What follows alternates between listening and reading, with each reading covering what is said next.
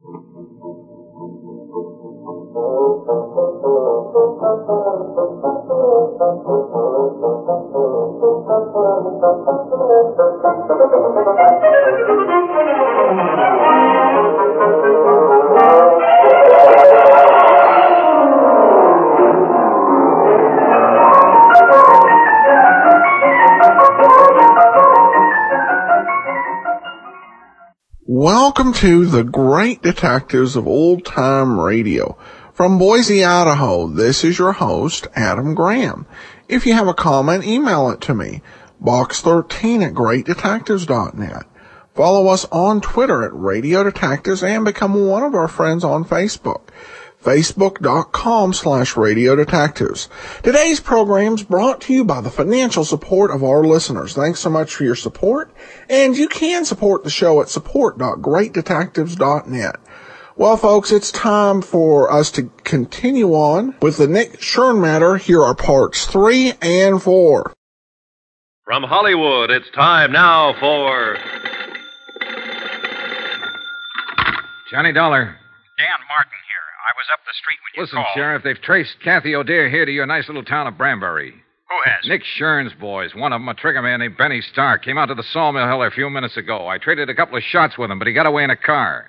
Did he head north or back toward town? Toward town, I think. You can't see the turnoff from here. All right, Dollar. You're packing a gun. Will you take the pickup truck and block that turnoff? Hold it until I can get somebody out there to relieve you? Right. How many deputies you got? Deputies. Uh oh. What about volunteers? Is this Benny Stark the man Kathy's afraid of? He's one of them. Then I'll have volunteers. Twenty men within a half hour, armed with deer rifles. And every one of them a dead shot.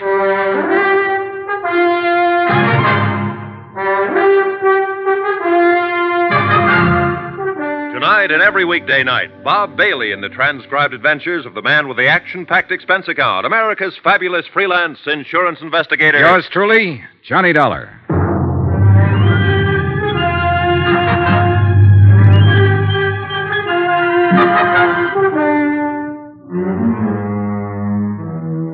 Special Investigator Johnny Dollar, location Branbury, Michigan, to the Home Office, Tri-Mutual Insurance Limited, Hartford, Connecticut. Assignment, the Nick Shurn matter, expense account continued. Item 8, $3.60 for two packs of cigarettes and a pint of Applejack, borrowed from the foreman's locker at the sawmill. I figured these as standard equipment for holding down a roadblock at 10 degrees above zero. And Mike O'Dare agreed with me a 100%. Well, I'll tell you one thing. They can make it out of corn, rye, barley, make it out of gold if they want to. Ah, but they'll never come up with anything better than what they make out of apples. here, here, have a short one, Johnny. No, no, thanks. I'll save it for later. Well, I'll just, uh... It's got the taste of Indian summer in it. You ought to see this country around that time of year, Johnny. Breaks your heart, it's so beautiful. Well, it's beautiful now with the snow on. And it would be more so if there wasn't a killer running loose in it. Johnny, I want to ask you something about my daughter. And I want you to answer me honest. All right? It's no use trying to fool you. She's here, all right. I know. But she hasn't told me what it was that happened in New York.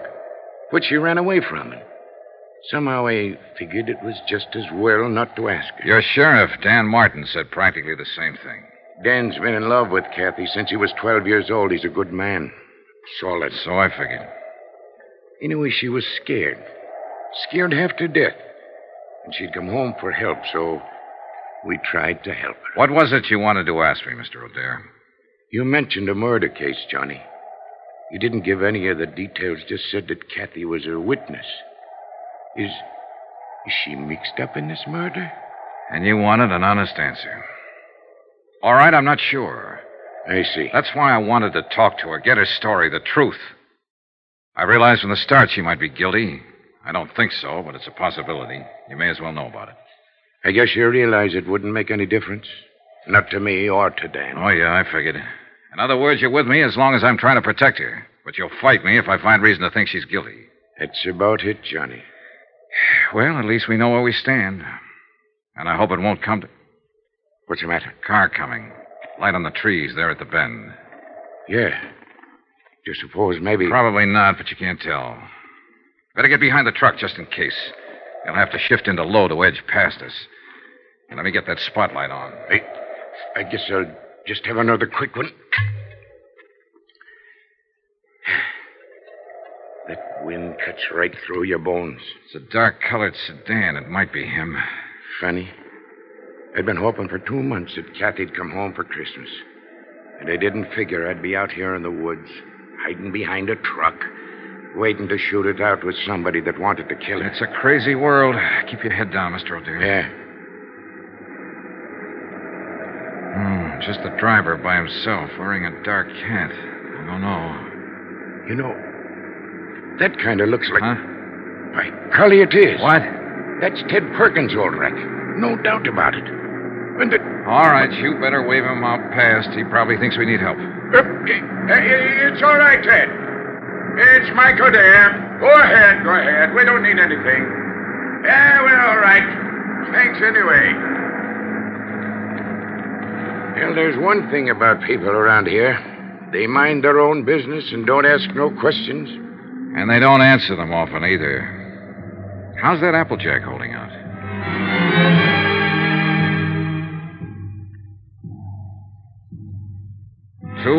Long hours went past. Only three cars came out from the village, and each time a long moment of tension while we waited to identify the occupants.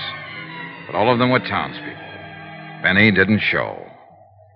One truck came down the logging road from the back hills loaded with dwarf spruce and fir. Peace on earth, goodwill toward men. We were waiting for an assassin, but the truck only carried Christmas trees. The night was crystal clear with bright stars hanging low in the blackness, but it kept turning colder and colder until even the Applejack didn't help much. And the wind, too, changed gradually and blew fitful and gusty and strange. Yeah, it's going to storm. Come a blizzard, maybe. Not tonight. Tomorrow sometime or tomorrow night. I know this country. Know the signs. There's an odd feeling in the air, all right. There's an even odor one in my leg. Log rolled over on it pretty near six years ago. Bothers me some in the winter.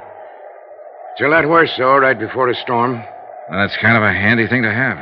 Well, that's one way of looking at it, I guess. Like one time when Kathy was little. When her ma was still alive. God rest her soul. We had a big measles epidemic here in Branbury, and every night Kathy used to add a line to her prayers. She'd say, And please let me catch the measles so I can stay out of school like the other kids. now she's wanted as a witness in a murder case. And somebody's prowling out there in the dark trying to find her and kill her. Little Kathy, who never harmed anybody in her whole life. Some things just don't make sense, Johnny. Some things never have. There was another time once when men like Benny were prowling in the dark, trying to find a little child and kill him. And he hadn't harmed anybody either. That was nearly 2,000 years ago. Yeah, so it was. I like you, Johnny. Kathy will like you, too, and little Jill. Oh, now there's a pair for you. That kid looks more like her mother did at her age. Another car coming, Mr. O'Dare. Yeah. So there is. And this just might be the one. Maybe. I sure wish that Applejack hadn't run out.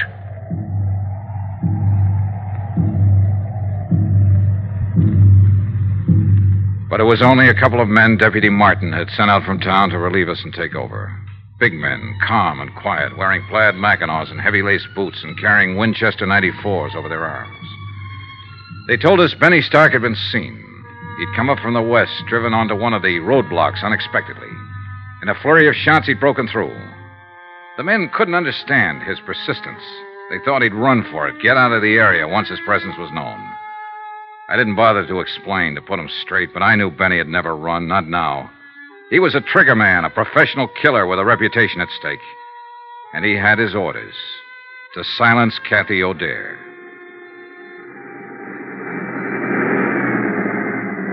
A half hour later, we were back in town, turning into the main street around the village square. Strings of colored lights on a tall pine in the center of the square blinked and sparkled as they swayed in the wind. Around a hundred cars and trucks were parked in the street and in the lot behind the town hall. And the sound of singing drifted out from inside. They're practicing carols and things for the big doings on Christmas Eve. Ain't it beautiful? The men at the roadblock had given a description of Benny's car and the license number. It was just barely possible. Got something in mind, Johnny? Yeah, let's take a look through those parked cars. I don't know. If it was me, I sure wouldn't be hanging around here. I'd stick to the tall timber. Yeah, but you're not a city boy, Mike. Tall timber is foreign soil to Benny. He's only comfortable when he's close to a crowd. He the fellow that's supposed to have done that murder? No, it was the man he works for, a cafe owner, ex gangster, a man named Nick Shurn. Let's check that lot around at the side. I don't think he'd show here in front. He'd be taking a big chance showing anywhere. In a town this size, people know each other. It's his job to take chances. And he probably doesn't realize. Wait a minute. That sedan against the building with the side window broken. Seven, eight, two, one. That's his car, Johnny. Yeah, wait here. I eased my gun out of the holster and started toward the car. There were no lights in the lot, only the soft glow reflected from the packed snow underfoot. And the car itself stood in the dark shadows next to the building. I couldn't see whether anyone was in it or not. The singing seemed to swell louder as I approached. I moved slowly, watching for any sudden movement. the car was empty.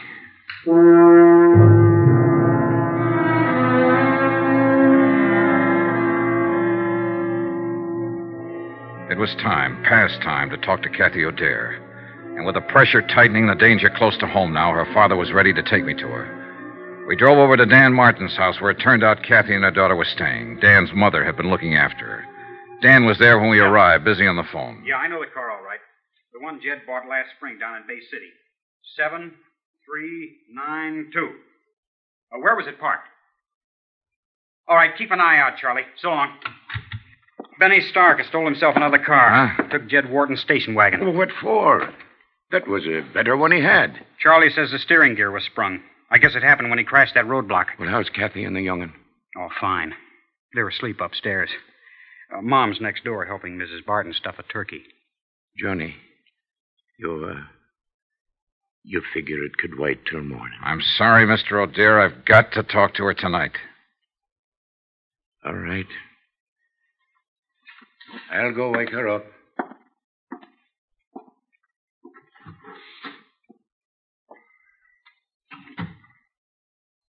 Mr. Dollar, no matter what she's done, don't hurt her any more than you have to. As far as I know at the moment, Dan, all she's guilty of is withholding information. And most people would have done the same thing. Nick Shurn's a rough boy to tangle with. She was scared, that's all. Lost her head. She never did belong in a city. She belongs right here in Branbury. This is her kind of life. Why did she leave? Well, oh, we argued one day, and she said she'd show me. So she ran off and married that fellow. He treated her bad, finally left her. But she was too proud to come back. She wouldn't have come back now if she hadn't have been so scared. Well, maybe it'll work out now. She ought to stay. Her kid ought to grow up here, learn the outdoors and the woods like Kathy used to know it. Why, she roamed through those hills like a young Indian, knew every trail in that forest, every timber camp and trapper's cabin from here to the ridge. I remember one time the two of us were up toward. Dan! What's the matter? What is it, Mr. O'Dare? You said. You said Jill and Kathy were asleep upstairs. Ain't that what you said, Dan? Of course, that's what I. Mike. What's happened? They're not up there. They're not up there or anywhere else in the house. They're gone.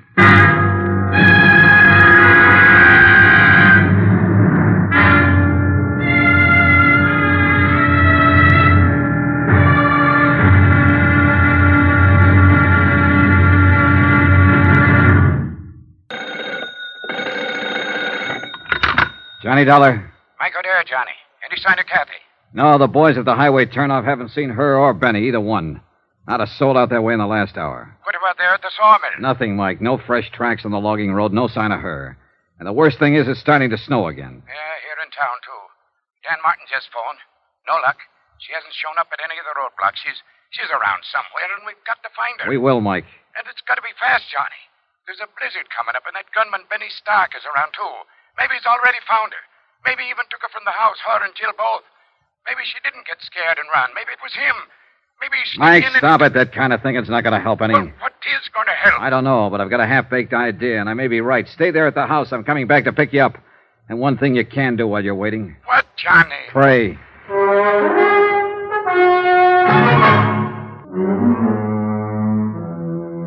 From Special Investigator Johnny Dollar, location Branbury, Michigan, to the Home Office, Trimutual Insurance Limited, Hartford, Connecticut. Assignment The Nick Shurn Matter. Or more important, find Kathy O'Dare. Item 12 on expense account $4.90. A tank full of gas for the county pickup I'd borrowed from Deputy Sheriff Dan Martin. The falling snow was thickening now, and the wind was rising and steadying in the northwest. The night had all the makings of a blizzard. And wherever Kathy and her daughter had gone, we had to find them before it hit. It was 10:14 p.m. when I pulled up at the side porch of the O'Dare house, and Kathy's father came hurrying out to the truck, leaving the door open behind him and buttoning his heavy mackinaw as he ran. Any news, Mike? Not a thing. All right, get in. Shut the door. Yeah, we'll get a foot of snow before morning, with a zero wind behind it. Now listen, Mike. I think we can forget any idea that Benny found her and got her out of the house. In that case, she wouldn't have taken your car. He's already got one. I know. I thought of that. And he wouldn't have given her time to dress herself in jail the way she did, with heavy clothes and snow boots. And she wouldn't have taken the rifle. Then what has happened? She knew I'd be there to talk to her sometime this evening. I think she lost her nerve, couldn't face it, decided to run again. Maybe so, but where, Johnny? That's what I want you to tell me. What? No, I don't mean you knew what she was going to do and where she was going to go or Then how to- do you think I can tell you? Look, Kathy knew about the roadblocks Dan Martin set up to trap Benny Stark, knew where they were. So if she didn't want to be seen, then naturally she'd avoid them. She couldn't. Not if she wanted to get away, take the highway to Flint or Detroit. She'd have to pass one of them at least. But she hasn't passed any of them, so she's still in this area. And I don't think she ever meant to leave it. But then. Dan Martin said Kathy used to spend a lot of time in the woods when she was growing up. He said she knew every back trail in these hills, logging camps, trappers' cabins. She did. She used to worry the dickens out of me the way she. Yeah. Now, where would she go, Mike, if she wanted to hide out back in the hills somewhere? There's a lot of places. Chippewa Canyon's one. Three or four timber camps abandoned in the winter. Some cabins along the. No, no, she couldn't make it. There's a roadblock before you get to the turnoff there. It's got to be some place she could reach without being seen. Well, there's there's Barker's Flats. Ah, but that's twelve miles of a foot trail. She wouldn't try it in this weather, not not with Jill along anyway. Then there's Lake Pine. No, it's over the other way. Pine Lake Road. Where's that? Runs northwest of town. Not much better than a wagon road. Dan didn't put a block on it because it dead ends at the lake about five miles out. What's out there? Nothing at the lake, but you can go on up Pine Creek about four miles on foot, and there's some cabins. Maybe a waste of time, Johnny. Let's but... get going.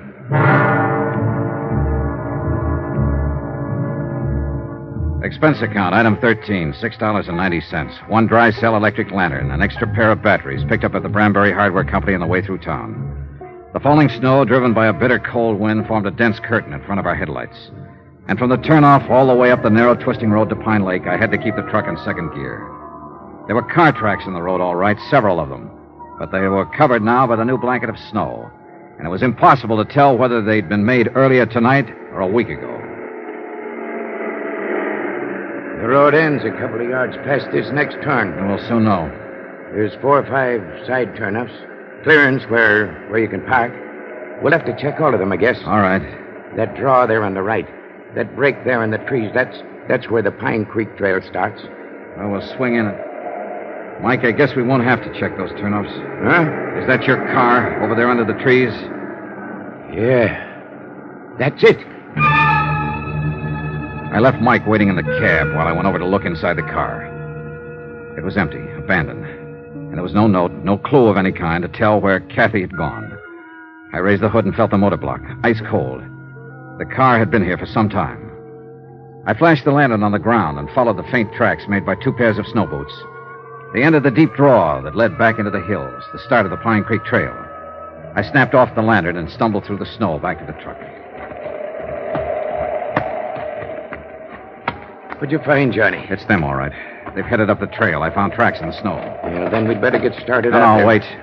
I'll go after them, Mike. You take the truck, go into town, find Dan Martin. Bring help as fast as you can. That storm's getting worse. No, you don't. I know the risk. Starting up that trail with a blizzard coming on. And if you think you're going to protect me by sending Knock it on- off, Mike. There's no time, and you're wrong. I'm not protecting you. I'm protecting myself. What do you mean? That bum leg of yours. I don't want you on my hands, too, along with the girls. All right, Johnny. I'll go after Dan. And hurry, Mike. I'm depending on you. Yeah. Good luck, Johnny. See you, Mike.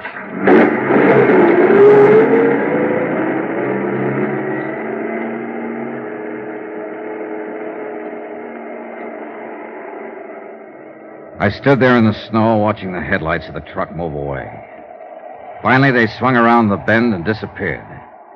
And I suddenly felt more alone than I ever had in my life. I'd gotten rid of Mike deliberately, sent him away on purpose, because I hadn't told him everything. I could see no point in tearing his heart out. There was another car parked on beyond Kathy's, nearly hidden by the trees. Jed Wharton's station wagon. The car that had been stolen by a killer named Benny Stark.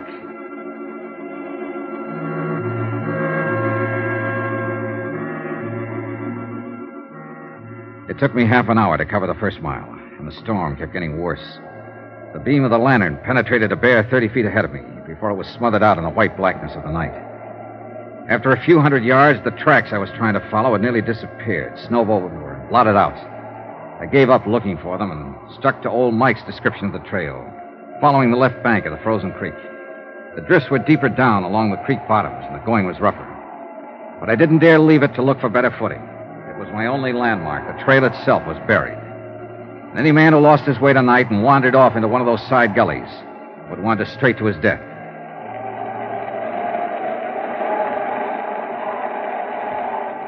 An hour passed. Then an hour and a half, or two hours maybe. I lost all track of time and distance. The wind cut through my clothes, and the numbing cold crept into me deeper and deeper. Gradually, the walking, stumbling, breathing, even thinking became automatic and without feeling. The world itself seemed to narrow down to a tiny circle close around me. And all beyond was chaos, blackness, and roaring storm.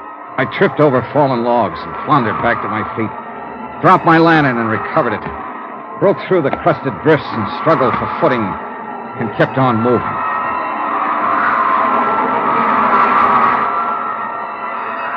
In the weird nightmare of the blizzard, I could hardly recognize reality when I came face to face with it.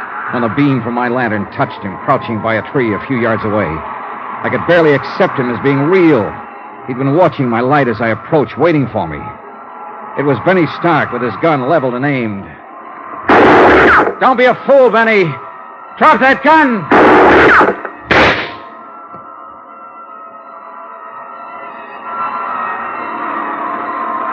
A curtain of snow swept between us then, blotting out the sight of him, and I was grateful. I turned and stumbled on into the storm, moving in pitch darkness now, except for the ghostly glow from the snow covered ground. The second shot had smashed my lantern. and I had nothing left to go by but instinct and luck, and they weren't enough. Within 15 minutes, I was hopelessly lost.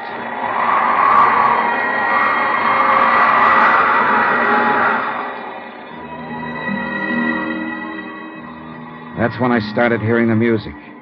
Miles from no place where there couldn't be any music, except inside my head.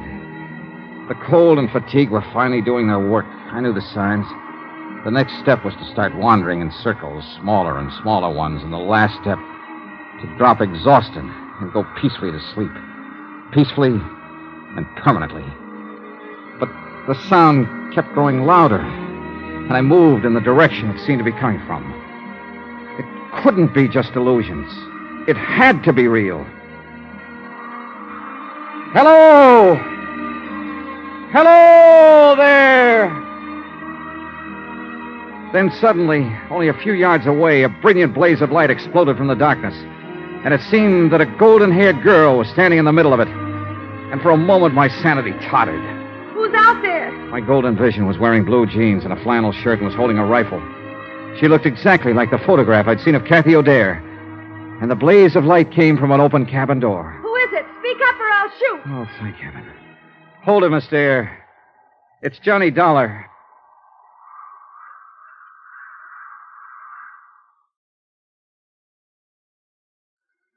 Are you getting warm now? I don't think I'll ever get warm again. You will if you don't move away from the stove a little. The back of your shirt is starting to smoke. Yeah, I, I thought I was beginning to feel something. How's the firewood? There's plenty. And plenty of food. And a radio. If I hadn't heard that music, I'd have blundered right on past this cabin. Oh, we've got everything. We can hold out for a month if we have to. I hope we have to. What about your daughter? Is she all right? Sure. She's fine. A picnic for her. A camping trip. She's sound asleep back there in the lean-to. Dreaming about Santa Claus, I suppose. I wish I could. How did you find me, Mr. Dollar? A hunch. Guesswork. I was born under a lucky star. I wasn't. Oh, I don't know. I think you've been pretty lucky, considering everything. More so than your landlady back in New York. Mrs. Grottler? What do you mean? Benny Stark went to see her. Tried to find out where you were. When she wouldn't tell him, he broke her arm. Oh, no. Oh, the poor woman. Oh, it's a rough game, Miss O'Dare, trying to play it cozy with a mobster like Nick Shurn. You know, of course, that he sent Benny here to find you. You'll have a hard time finding me in this place. He did find you. What? Maybe he followed you from the house or saw you drive through town. Anyway, I ran into him back down the trailer ways. I thought I heard shooting a while ago. You did. He tried to ambush me. He thought he had the drop, and he wouldn't give up. I had to kill him.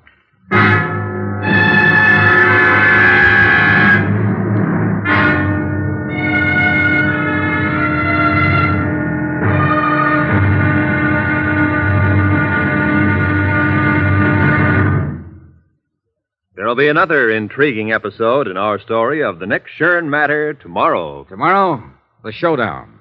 Victory, and then disaster. When a visitor to the little town of Branbury turns out to be death. Join us, won't you? Yours truly, Johnny Dollar.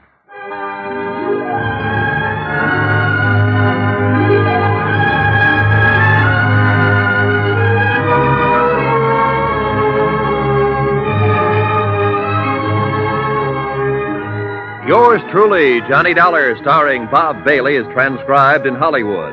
Written by Les Crutchfield, it is produced and directed by Jack Johnstone. Be sure to join us tomorrow night, same time and station, for the next exciting episode of Yours truly, Johnny Dollar. This is Roy Rowan speaking.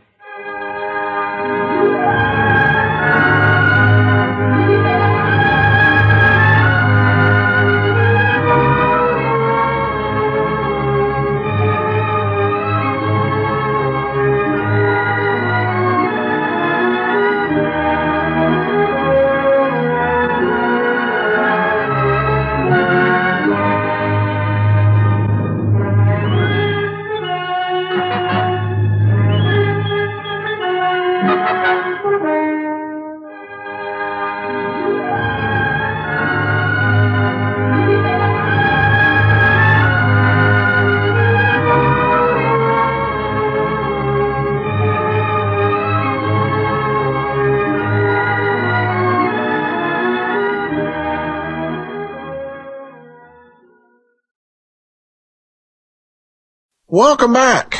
This was just such a, a great uh, serial. I love this uh, program. It really is uh, remarkable.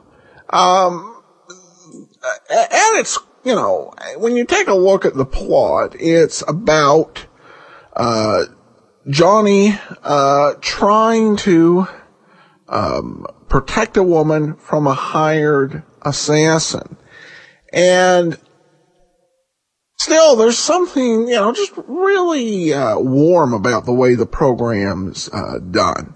And so much in this works. I, I particularly, uh, one thing I think that is really amazing about radio, and we don't hear it um, uh, as much uh, in uh, modern programs or have any opportunity, uh, is when you have the char- character who's experiencing something as the narrator and their voice just starts to change as they, you know, as really it's up to the voice and it's up to the, uh, music and sound effects to tell, uh, the story.